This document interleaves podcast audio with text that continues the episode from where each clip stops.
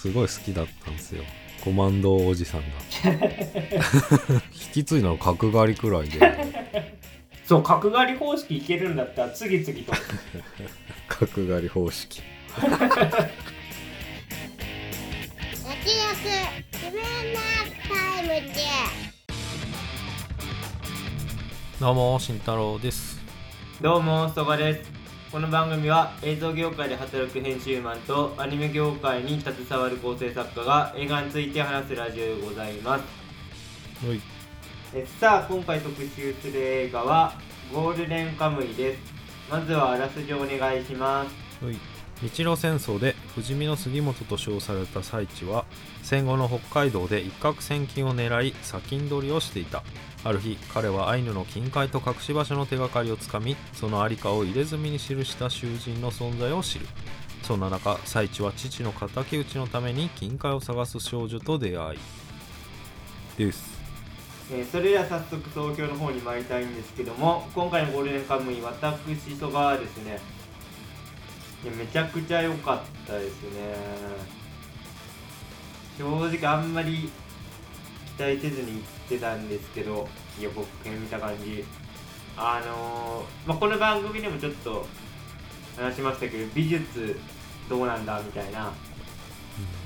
ちょっと日露戦争後にしては綺麗すぎるんじゃないかみたいな嫌事言いましたけどあのまあ確かにその場面によってはむっちゃ気になるっていうか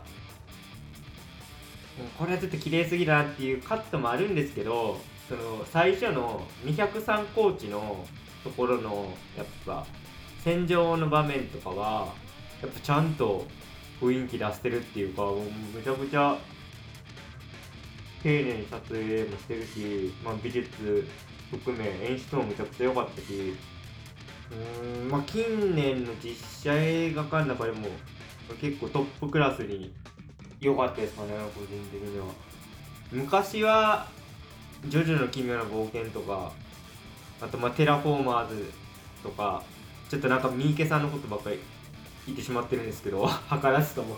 だからちょっとこれは地雷かなみたいなやつあったと思うんですけど最近なんかクオリティむちゃ上がりましたよね。実写映画の。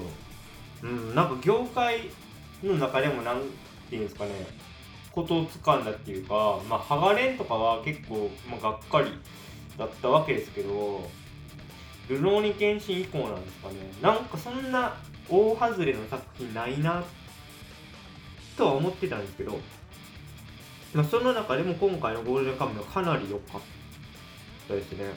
これはあの原作を読んでてですね、あとまあアニメも見てるんですけど、結構だから観客としては厳しめの目で見てた方だと思うんですけど、まあ俳優陣みんな良かったなっていう。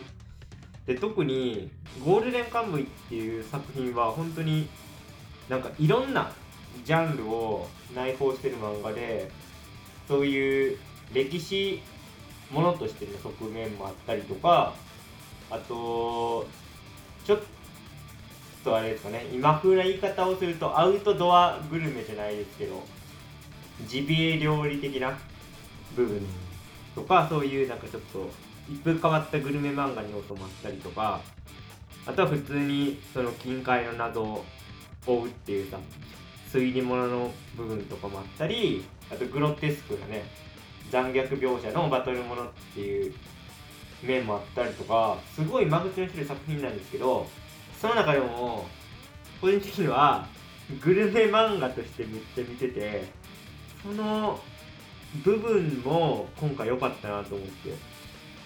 結構やっぱねあの漫画版特にですけど変顔が多いんですよね。この漫画のキャラって。特に鍋の中にその味噌を入れるところでまあうんこうんこみたいな。ですごいね変顔をするわけですよね。アシリーパさんは。それを完璧に山田杏奈さんがトレースしててめちゃくちゃ面白かったです。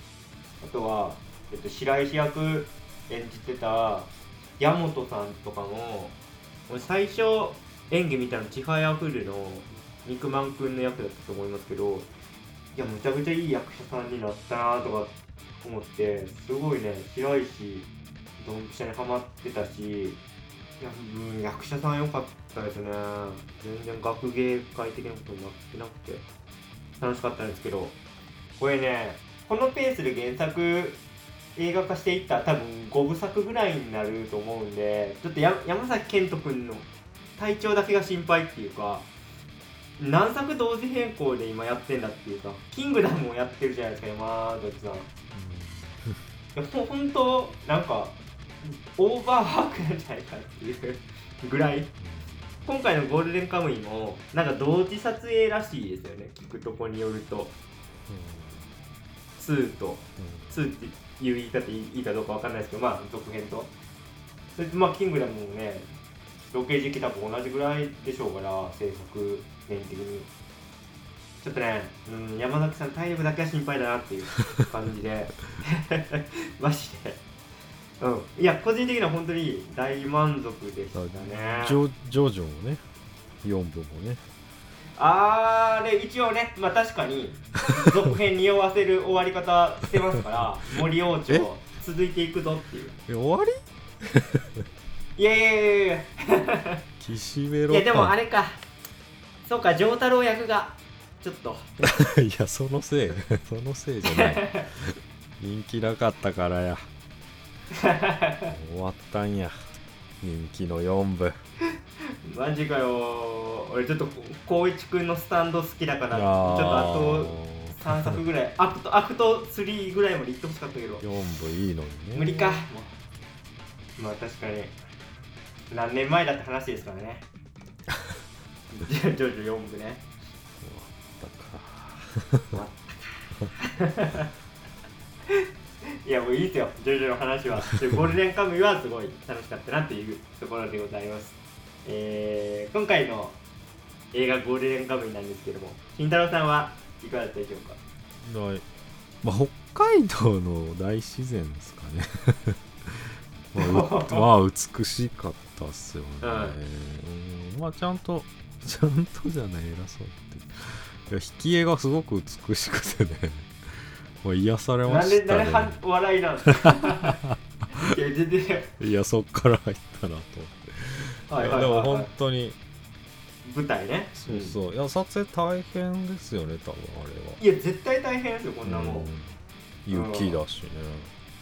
まあでもロケ地どうなんですか？まあ北海道ですかいや北海道でやってるみたいねですよ、そう。うん本当に綺麗だなっていうかあのねだからストーリーとかはまあまあてか真面目だなっていう感じでしたけどね。そのないものねだりになってるかもしれないですけど。まあまあかなり忠実ですよね。うん、いやそうですね、うん。で、まあ、僕も原作見たんですけど、まあ、最後までじゃなくて、まあ、結構途中まで、まあ、映画以上のとこまでは見たんですけど、まあ、ほとんど 中あの省略せず。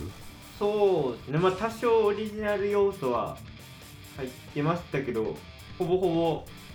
うんうん。そう組み替えたりね、まあ、あっそうそうそう。て最低限やってるぐらいですよ、うんだからさっき言ってたように、まあ、こっから省略をされていくのかなっていうのもまあ法があるあるで。うん、うんうんうんまあでも囚人 まあでも何何人だっけ？24人うんあ全員出そうと思うと、はいはい。だっけ？作中で24人だって。あ長い。これは長くなるぞと思いましたね。そんなにいるんだと思って。そうっすよだからまあ衣装問題はあれですねアシリパさんがちょっと綺麗かなっていうぐらいかうーんそうですなまあ現地民としては。まあだ結構用語詞は入ってたよね。うんうん。杉本とかはね。でも削られた部分がだから原作はさ結構あの狩猟パートも力入れてるよね、そうですね。うん、で食べるとこまでセットワンセット。だ結構その原作だとうんちくが多いですよね。うん。まあうんちくっていうかまあ役には立たないんだけどまあ、しかも特にアイヌ的な。そうそうあアイヌのなんか風俗の解説っていうか、まあ、紹介うんとかやりながらでもアイヌ料理がやっぱり多くて、いやそうやっぱそうなんですよね。やっぱ俺グルメ漫画として見てますわ。うん、だそこら辺は今回ちょっと味薄めだったかなっていうか。あまあテンポ悪くなるっていうのはまあもちろんそうだから、まあ、間違ってはないんだけど、まあ、もうちょっとそこら辺あってもいいかなとかあとあのアイヌのその死生観だね。うん。がすごい原作ではねかなり重要だなと俺は読んでて思ったんで、まあ、そこもちょっと薄めにしてたかな。命をいただくことへのっていうのが。だからまあこれから差し込むこともできるから狩猟パートどんどん続くからいろんな動物飼っていくから。だから今後必ず入れてほしいなとは思いましたね。そうですね。まあアニミズム的なアイヌのそのうんうん部分は、まあ、多分今後やるんじゃないかな。そういうあんま今回足リッパさんの描写はちょっと確かに原作に比べたら薄いかもしれないですね先輩に言われてうん、あ確かになと思いますまあ今後入ってくるんじゃないですかまあね。食べ物への感謝みたいなところをうん。いやだから必ず今後は必要絶対入れないとそうですね。とは思いましたね。でそれが、まあ、杉本の死生観にもまあ絡んでくるような、そうですね。まあ、話になっていったらいいなみたいなと思いましたね。で、うんまあ、かなりスマートで流れていくので映画自体。まあ絵絵は強いし、まあ、面白いんですけどだからなんかこうもっと欲を出してもいいのかなっていうかまあ上からみたいになったけどなんかこうスキーのシーンとかあったじゃないですか。うん。あんなんさもうあの007の冒頭ぐらいいっぱい見せてもいいのになとか思ったんですよ。せっかくスキー履いてあの撮影大変なのやってるから。だからそういうとこ別に泥臭くてもしつこくやってもいいかなとかは思いましたね。って感じですかね。はい。これまあペース的にはあれですか。原作漫画一応31巻ぐらいありましておそらく。まあもう完結してるんですけども。でまあ映画はああれですもんね。まあ5巻分ぐらいざっくりとですけど。うん。うん、まあ、ラストシーンあたりにすごいキャラねラッシュで出してたもんね。まあそうね。あの結構兄弟。杉本と終盤アクションシーン、まあ、繰り広げてた兄弟とかはあそこまではフィーチャーされてなかったかな、原作は、あうん。まあ、で出てはくるんですけどあんななんか大立ち回りやるシーンはなかったうんまあ気がして、あ片割れはずっと出てくるんだよねであそうそうそうう。ん。ででもそのエンドロール周りでさその残った囚人バババってワンカットずつずつしててさ まあ。残りのね。まあ、まあワクワクするんだけど、うん。まあ、最悪終われる感じではあったけどまあね24人いますからね。囚人もね、まあ、今回あの監督さんがあれですよね。ハイアンドローの人だからっていうのもあるかもしれないですけどあのー交通整理はうすごいうまいなっていうか。うん。なんかハイアンドローもいろんなグループが出てくるんですよ。5つ？6つ、ハイローですか、うん。うん、ハイハイローシリーズによりますけど、まあ、大体5個ぐらい、まあうん。メインの。勢力。うん、で今回もまあ結構出てくりますよね。杉本たちのグループもあれば新選組のさ土方率いる方の派閥もあったりとか、第7師団とかも絡んできたりとか、まあ、結構ね登場キャラ多いんですけどすごいね見やすかったなと思いましたね個人的には。ぐじゃっとなんないっていうかあとは、まあ、アニメ版見た時とかも、まあ、結構これむずいなと思ってたんですけどあの原作って結構語話描写があるんですよね。残虐な感じで人が死んだりとか。で今回実写するにあたって確かにそんなレーティングの制限設けてなかった気がするんですよここまで。それをねうまく回避してるなと思ってあの今回ヒグマに襲われるシーンが何か所か出てくるんですけどえっと一箇所その顔が。あそうそうそうそう。ね顔のそのあの巣穴から出てくるヒグマそう。顔の皮膚が本当に剥げちゃうっていうか結構語話描写があるんですけどやっぱり、ね、それねアップで撮らずにすごいねううまい撮り方ししてるんですよね。砂カメラの視点が巣穴から外をこう捉えててその距離感絶妙な距離感保ってるからギリギリこうレーティング回避できてる。でもちゃんとその起こってることの凄惨さっていうのは伝えれるようなあのねギリギリの見せ方しててむちゃくちゃ頭いいなと思って。やっぱねクローズアップで撮りそうになるっていうかまあと撮っちゃうともうレーティングかけないといけなくなるようなところをカメラアングル一発でうまく回避してるししかもちゃんと演出として緊迫感のあるようなものにしてるからすごいねスタッフさん優秀だなと思って感心しちゃいましたね、うん、ちゃんとねヒグマのシーンはどのカットも怖かったですね。そのね CG のクオリティで言ったらハリウッドには勝てないですけどやっぱアイディアでそれをうまくクリアしてるなと思って。あの入れ墨剥ぐシーンとかもまあ見せてはないしね今回ね。だからそういうところのなんかメリハリっていうかバランスはすごいね気使ってるんだなと思って。ファミリー向けにするために。ほんとね 牧田スポーツの皮剥ぐ描写とかねありますから原作でまあ、それ系で言うとなんかもうまあ狼も、まあ、CG と、まあ、人形も使ってるか。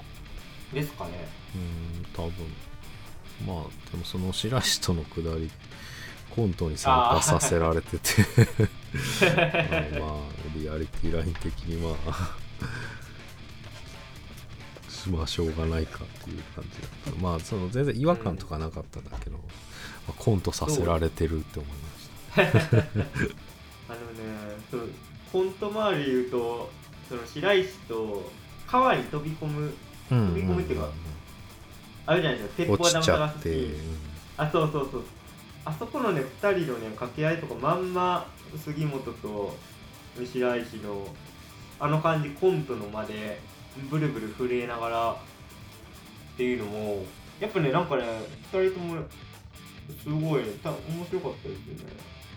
うんだからあんだけ温度感上げてやってくれればまあついていけるっていうか、うんそうですね。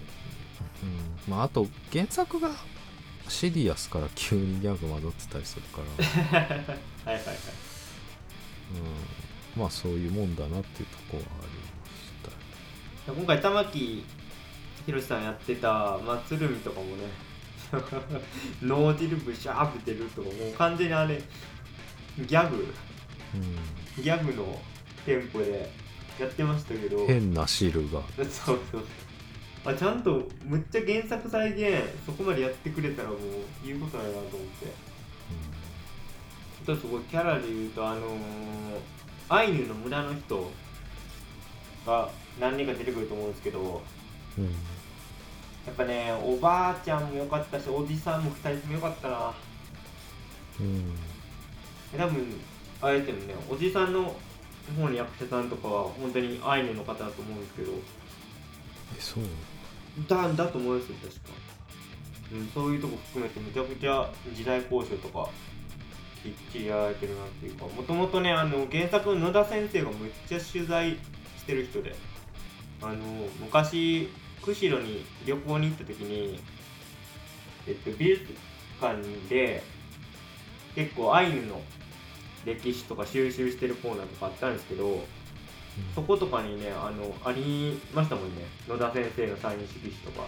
うん。だからちゃんとあそういう北海道のローカルの美術館とか行ってちゃんと当時の風俗とか研究されてるんだなと思って結構ね感動した覚えがあって多分今回の映画化にあたっても多分野田先生多分まあどれだけコミットされてるかは分かんないですけど多分ねあの結構アドバイスというか、まあ、参加はそこそこしてるみたいなうん感じやったんでインタビュー拝見した感じ。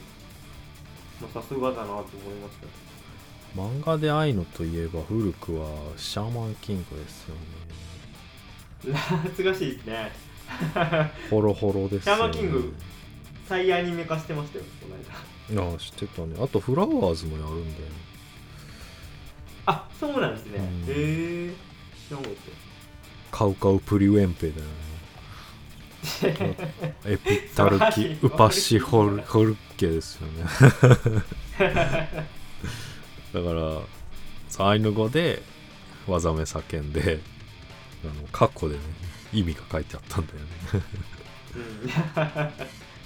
懐かしい。氷剣あえ武井先生でしたっけ？がねうんそう武井先生ねあのー昔のやつも仏教絡みだったりしてなんかそういうのちょっと好きですよね。だうんうん。民族的なうん。うんモチーフというか、まあそれこそアニマっていうかね、はいはいはいはい。うん、共通点みたいなものもねまだ愛のを通してねあるかもしれない。うんまあでもこんなあれですよね作品がもう2700万部とか売れてるからやっぱ日本の漫画ってすごいなっていうか思いましたね。改めて結構もうエッジの効いた作風じゃないですか。うん。改めて。見直すと、ね、ヤングジャンプでやってる作品とはいえ。うん。まあでも結構仕上がりはポップだなって思うああ漫画のけどね仕上がりってことね、うん。はいはいはい。そうですね。うん。もうね最初読んだ時にね絵がむっちゃうますぎてびっくりしたんですよねなんか書き込みやばくないですか？すあごいなと思って週刊連載でこれは。書き込みっていうと？絵の書き込み？背景とか。背景とかも人含む。うん、人物もそうだし。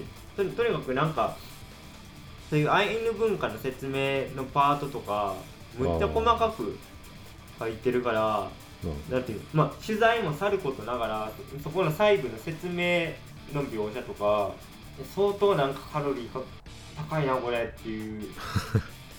週週刊でしかもやってたから当時連載中はね。うん。相当まあね食材のねっていうか動物解体もちゃんと書いてるからね、あそうそうそうそうそうそう。うん。そうなんですよね。まあ、俺は一番はなんか顔のデフォルメがなんか特徴的だなと思って。はいはいはいはい。それが結果的にまあとっつきやすいのかなってうんうんうん思ったね確かうんまああとその最初は全然そんなことなかったのにさ途中からすごいホモセクシャルサービスがすごいんだけどさ あれはどういう？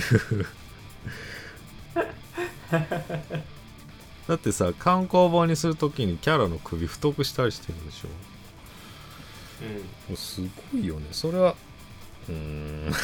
そういうのが好きなのかでもサービスでやってるのかそれはどっちどうなんですかね。まあエキセントリックな表現突き詰めていったらそうなったみたいなことはいやまあうんエキセントリックとはまた別。好きで描いてたキャラがそうなんかそっち方面ばっかりだったみたいな。あーでもそのんまあちょどこまでネタバレケアしていいのかむずいラインですけどその脱獄犯それぞれモデルの殺人鬼がいるじゃない、うん。実在の。うん。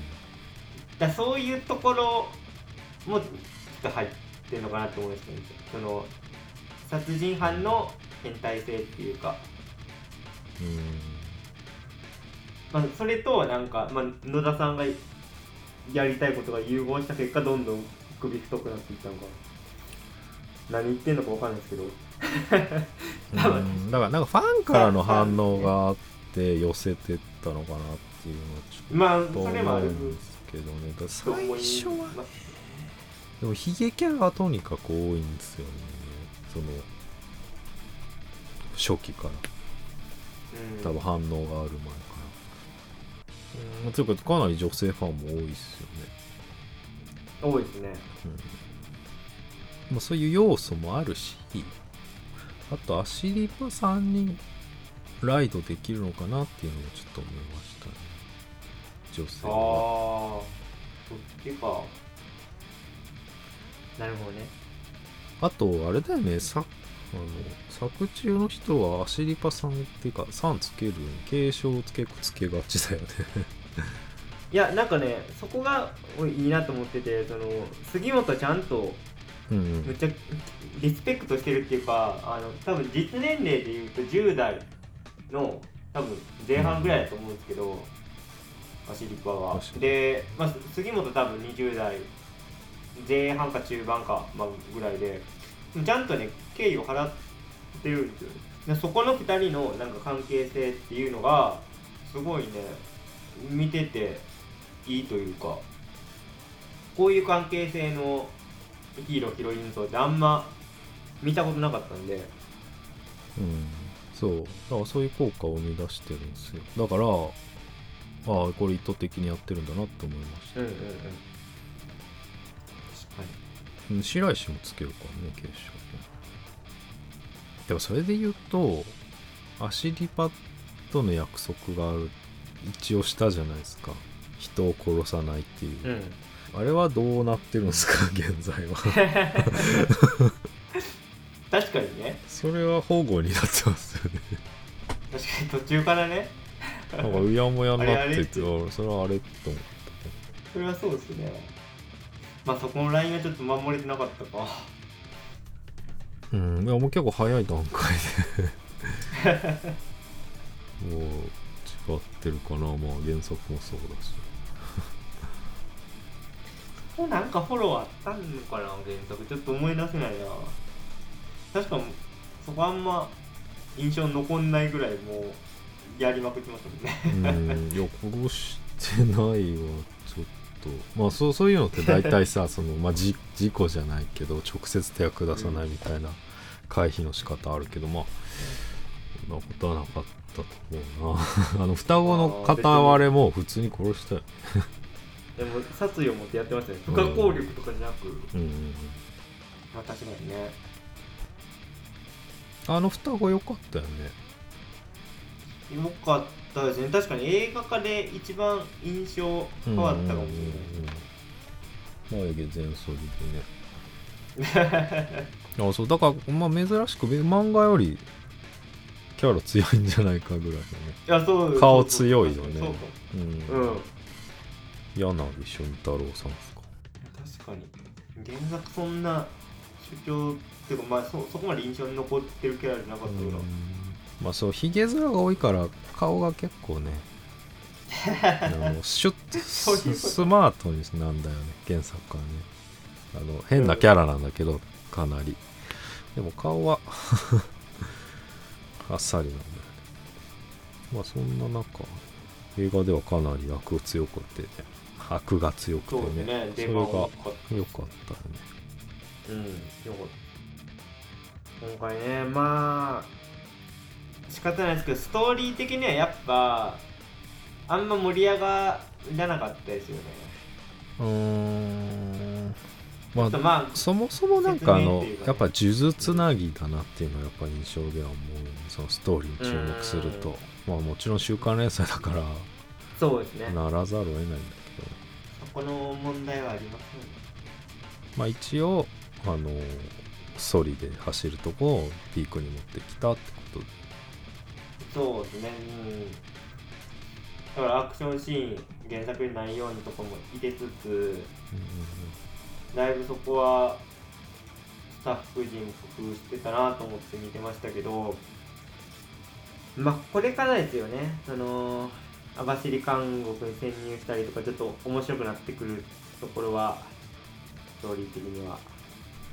うんじゃあもうそれも結構先だよちょちょい先っすね。もうペースで言うと3とかそんなレベルで。うん。3とか4の可能性もあるね。ポールあー、まあ、このペースでいくか全然ありえますね。これ何部作でいくのかねだいぶ丁寧にやってたって思いましたよね今回。うんまあでもルロケンも10本刀全員は出てない。あ出てない。あ一応出したのか。いやどうだったでも戦闘は省略とかね。うんでもまあストーリー的にちゃんと絵にしんとこまでやってるし。ってことはだいぶ省略してるよね。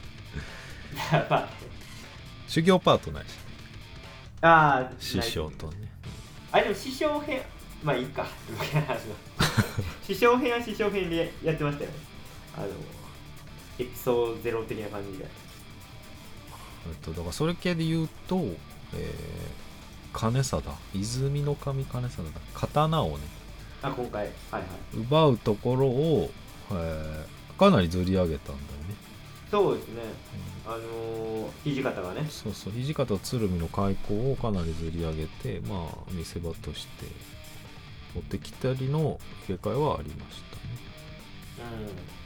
うん。確かにまあでも構成としてはね最後長倉も出して、まあ、これから新しい国作るぞぐらいの。まあでもあああいう引きはあれはあれでまあ構成としては仕方ないよなって感感じでしたけどね。新選組のねことも描かなきゃいけない。しやるやること多いなって思って。うん、うん、まあだから3すくみなんだよね。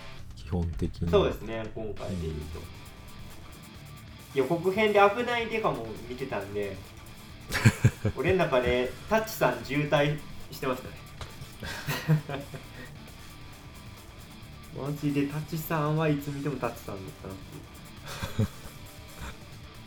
いやもういい意味ですよもう本当高倉健的なスタイルの人もういないじゃないですか。こういうの。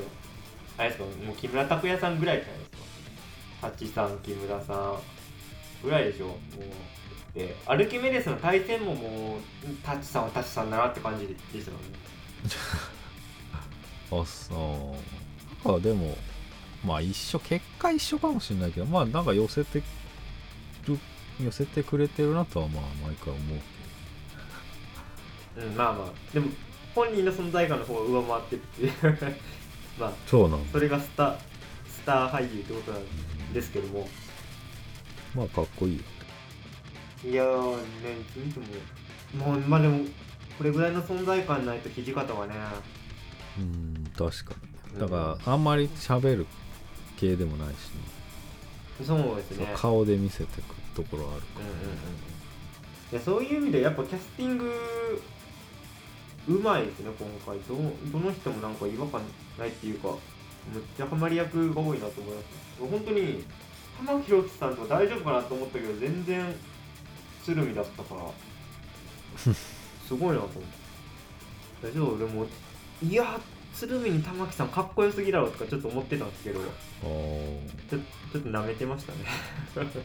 いやもうちゃんちゃんと変態に見えてきたんで映画見てるからねもうす。あのー、谷垣役の大谷さんとかももうむちゃくちゃパンパンになってたし筋肉が。仕上がってんなっていう肉体的に、まあ、もうちょっとね見見たかったですけどね谷垣ちょちょっと登場シーンねあ今少なかったね。まあまあでもこのパートはこれくらいだよね。そうですね、うん。こ今後すごい重要なキャラになってくるんで。まあでもそのぐらいですかね。うん。いやまあもうでも個人的には本当に山崎さんと山田さんの2人が良かったんでもうこの2人にかかってるなと思ってたんでキャスティングで言うと。もうんう2人ともすごい期待以上だったんで個人的には。うんやっぱ特特にまあなんか山崎さんは俺はもう大体もう安定っていうか。まあだから杉本はむキャラとしてはむずいからね。うん。色を出すのがっていうかなんかね、まあ、これすごい褒め言葉なんですけど山崎さんって別にそんななんていうか自自分でめっちゃ主張するタイプの役者いさんやそうなんではないからこそなんかいろんな作品に入っても成立するっていうか、まあ、すごいマルチな才能なんですけど例え例えばねこれ木村さんだったらもう木村さんの色色がありますけど山崎さん別にね「キングダム」やってても全然成立ししちゃうしゴールデンカムイも成立しちゃうっていうかそうそれやっぱね得難い才能っていうかいや改めてすごいなって思いました今回見て。でね古くはまあそんな古くない。かあのリメイク版のデスノートとかやってましたからね。や矢神ライトやつとかね。なんかねな何入ってもなんかそんな違和感ないっていうかそれがすごい。うんまあなんかあんまり異物感がないっていうかね。あそうそうそう。と溶け込めるっていうかなんかそれがすごいなっていう。いやこれだけねイケメンなのにちゃんと杉本に見えるっていうかワンカットだけねあの梅ちゃんにこう会い会いに行くさその幼馴染の目の見えない女の子がいるんですけど高畑さんが演じてる。その彼女に戦争帰り会いに行くシーンのワンカットはさすがにイケメンすぎるなと思ったけどそれぐらいでなんかいやもう引き上げてきたロシアから引き上げてきた兵隊さんに見えないぐらいの美男子で、まあ、そこはさすがにびっくりしましたけどでも違和感あるそれぐらいでマジで杉本だなと思いましたね今回。そういう主人公ならまあハマるんだろうなっていうのっていうかあとあれだよねその結構多くの漫画って人気投票があった時になんかうん主人公は1位じゃなかったりするじゃん、そうですね。はいはいはい。なんかそういうんそういうのの主人公だったら多分すごいハマるんだろうなっていうのはちょっと思いましなるほど。た、うん、確かに大体主人公ね1位に来ることの方が少ない気しますね近年だから回し回す役っていうかね。その悪の強いキャラをさなんかこうまあメタ的に言うとその魅力を引き出していけるようなうん。まあフラットな主人公。うんだったらいいのかなっていうのと同時にじゃあうんだからジョジョはそうじゃなかったのかなとか思うしうん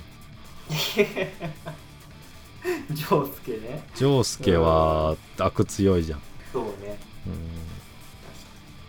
そこでハマるハマらないもあるのかもしれないですね、まあでも今回は本当に誰が見てもハマり役だったんじゃないですかね。山崎さんのフィルモグラフィー的にも杉本はうん。あとまあ個人的に山田さんがすごいね。もう本当に変顔がマジで良かったんで。うん。まあまあずっとハマってはいたんです変顔そんなしてた？でも。いやでも最後のシーン一応もう勝負カットだったでしょ。あの 味噌入れた鍋をいやいや食うっていう。おそまね。うん。で ちゃんと本当に原作トレースしてたから。あの唇の感じとか。いやむちゃくちゃこれ何回撮り直したんだろうみたいな。すごいすごいトレースだなと思って。うんもっといけんじゃない？まあ厳しいな。まあ、まあ、かこれ以降まだまだ出るわけで顔芸いやーまあは、ね。まあ、そこでどうしていくかだね、いやハードルどんどんどんどん上がっていくな。いやでもマジで山田さんめっちゃ良かったなうん、もう足リポだったよねうん。このキャラにかかってると言っても過言じゃないと思ってるから、ゴールデンカムイ。いや、見事に演じられてるなと思って。本当に山崎さん、ともとも良かったですね、この二もうじゃあさでもさ原作なんだけどさあの杉本が足リパ信用すんのめっちゃ早くない？はい。杉本バ,、バカだから。ああそういうこと？いい意味でね。そういうなんかあんま人を疑う。うん。まあもやう本能的な。いうん。けるって思った、うん、まあね。まああとまあ北スポーツ。まあだからそこら辺駆け足なんだよねやっぱりそのまあ北スポーツの話をもうそのまま受け取って物語スタートだから。そうですね。あの本当はうん。ちょちょっともうちょいありますけどね原作はああ追いかけてたりうまあでもそういうもんか。まあそれは原作まあそんな感じだかんまあ原作本当うん原作の1話も結構あれじゃないですか。戦争のシーンとか中心じゃないですか、らまあ、そそうでもないか。始まってでなんか そうその後藤がペラペラ喋って だからまあすごいキーパーソンっていうかこうなってくると後藤が。あのゴールデンカムイの原点後藤になっちゃうからまあ北スポーツになっちゃうからこれ。何の手がかり持ってなかったんだから杉 まあ、マキトさん良かったですけどね。本うん。デジャク少ないのにやっぱめっちゃ持ってくなっていう。これからですよねストーリー的にはマジで。本当に序章って感じで今回の内容は。まあでもこっから多分省略は多分始まるから、うんまあ腕の見せ所だと思いますけど。そう。本いやそうですね。これからだってまあ全然ねカラフトとかもあるしまた北海道持ってきて、えー考えるとやっぱスケールでかいな。当にうん。一応コンセプト的には北海道を舞台にした西部劇っていうことなんで、うんうん。うん、アクションシーンもねこれからどんどん難しい場面出てくるなと思ってうんちょっと期待したいですね。バトルシーンもねちゃんとしてるもんね原作はね。そうですね。まあ作品まあいろんな作品においてその腕の見せ所じゃないけどやっぱり狙撃手バトルね。うんうんうんうんあれは熱いから映像化した時にどうなるかっていうのもありますね、いやー楽しみ。それはもう早く次は見たいなっていう。まあでもゴールデンカムイ久々になんかこんな超大作。あでもそんなことないか。キングダムも超大作か。やっぱそう考えてそう考えてやっぱや山崎さん本当ここ数年の忙しさすごいな。マジでちょっと体には気をつけていただいて。誰目線だった話ですけど。忙しさすごい。ねまあでもどんどん撮っていかないと、どれも対策ばっかりで主人公だから今ちょっとキャリア的にも油が乗り切ってる時期でしょうねおそらく30ぐらいですか今。俺全然知らなかったんですけど山崎さんあの陰陽師の陰陽師ゼロの主人公もやるんですよね。うん、陰陽師ゼロってなんだ？陰陽師ゼロっていうですねなんて言ったらいいんですかね。おあのー、安倍の生命役なんですけど全然知らなかったんですけど安倍の生命の生誕1100年記念のアニバーサリー作品らしい。あー。オリジナル？いやえっとね原作はあると思いますよ。あのー、夢枕幕の陰陽師シリーズってすごい有名なうんやつがあるんですけど、一応それを原作にした作品。うん。あの昔やってたよね。えっとね野村萬斎さんとかやっててたたかな？と原作多分一緒だと思うーう、んまあサイキックスオとかやってましたよね。あ本当懐かしい。いやもう世界の福田監督ですから。あれ映画館見に行ったかあそうなんでらすか、ね、そうだよ。あれあれでしょ？最後リレーだそうすそうそう。るやつでしょ？そうそうはいはいはい。懐かしい。それこそ橋本環奈の顔芸ね。あああれはマジでそうですね本当に2017年ですよ。もう7年前ですか。佐伯が？そう、あまあ、ちなみにジョジョと同い年公開ですけどね。ああそうなんだ。2017年。う忙しいね。んいや忙しい。8月にジョジョで10月にサイリップそうだから。もうずっと売れてるのすごいな。改めて。それで言うと劇場とかありましたよね。はいはいはい。すごいよ。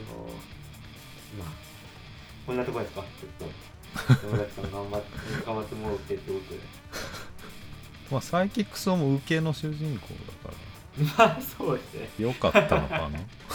よかったのか？どうなった？どうなの？むずいまあいいっすか。こんな感じですか。はい。いやまさかね最後その話すると思ってなかったフィルモグラフィーなんでそれは はい。じゃあ今日はこの辺で。以上脱力。犬のタイムズでした、ありがとうございました。ありがとうございました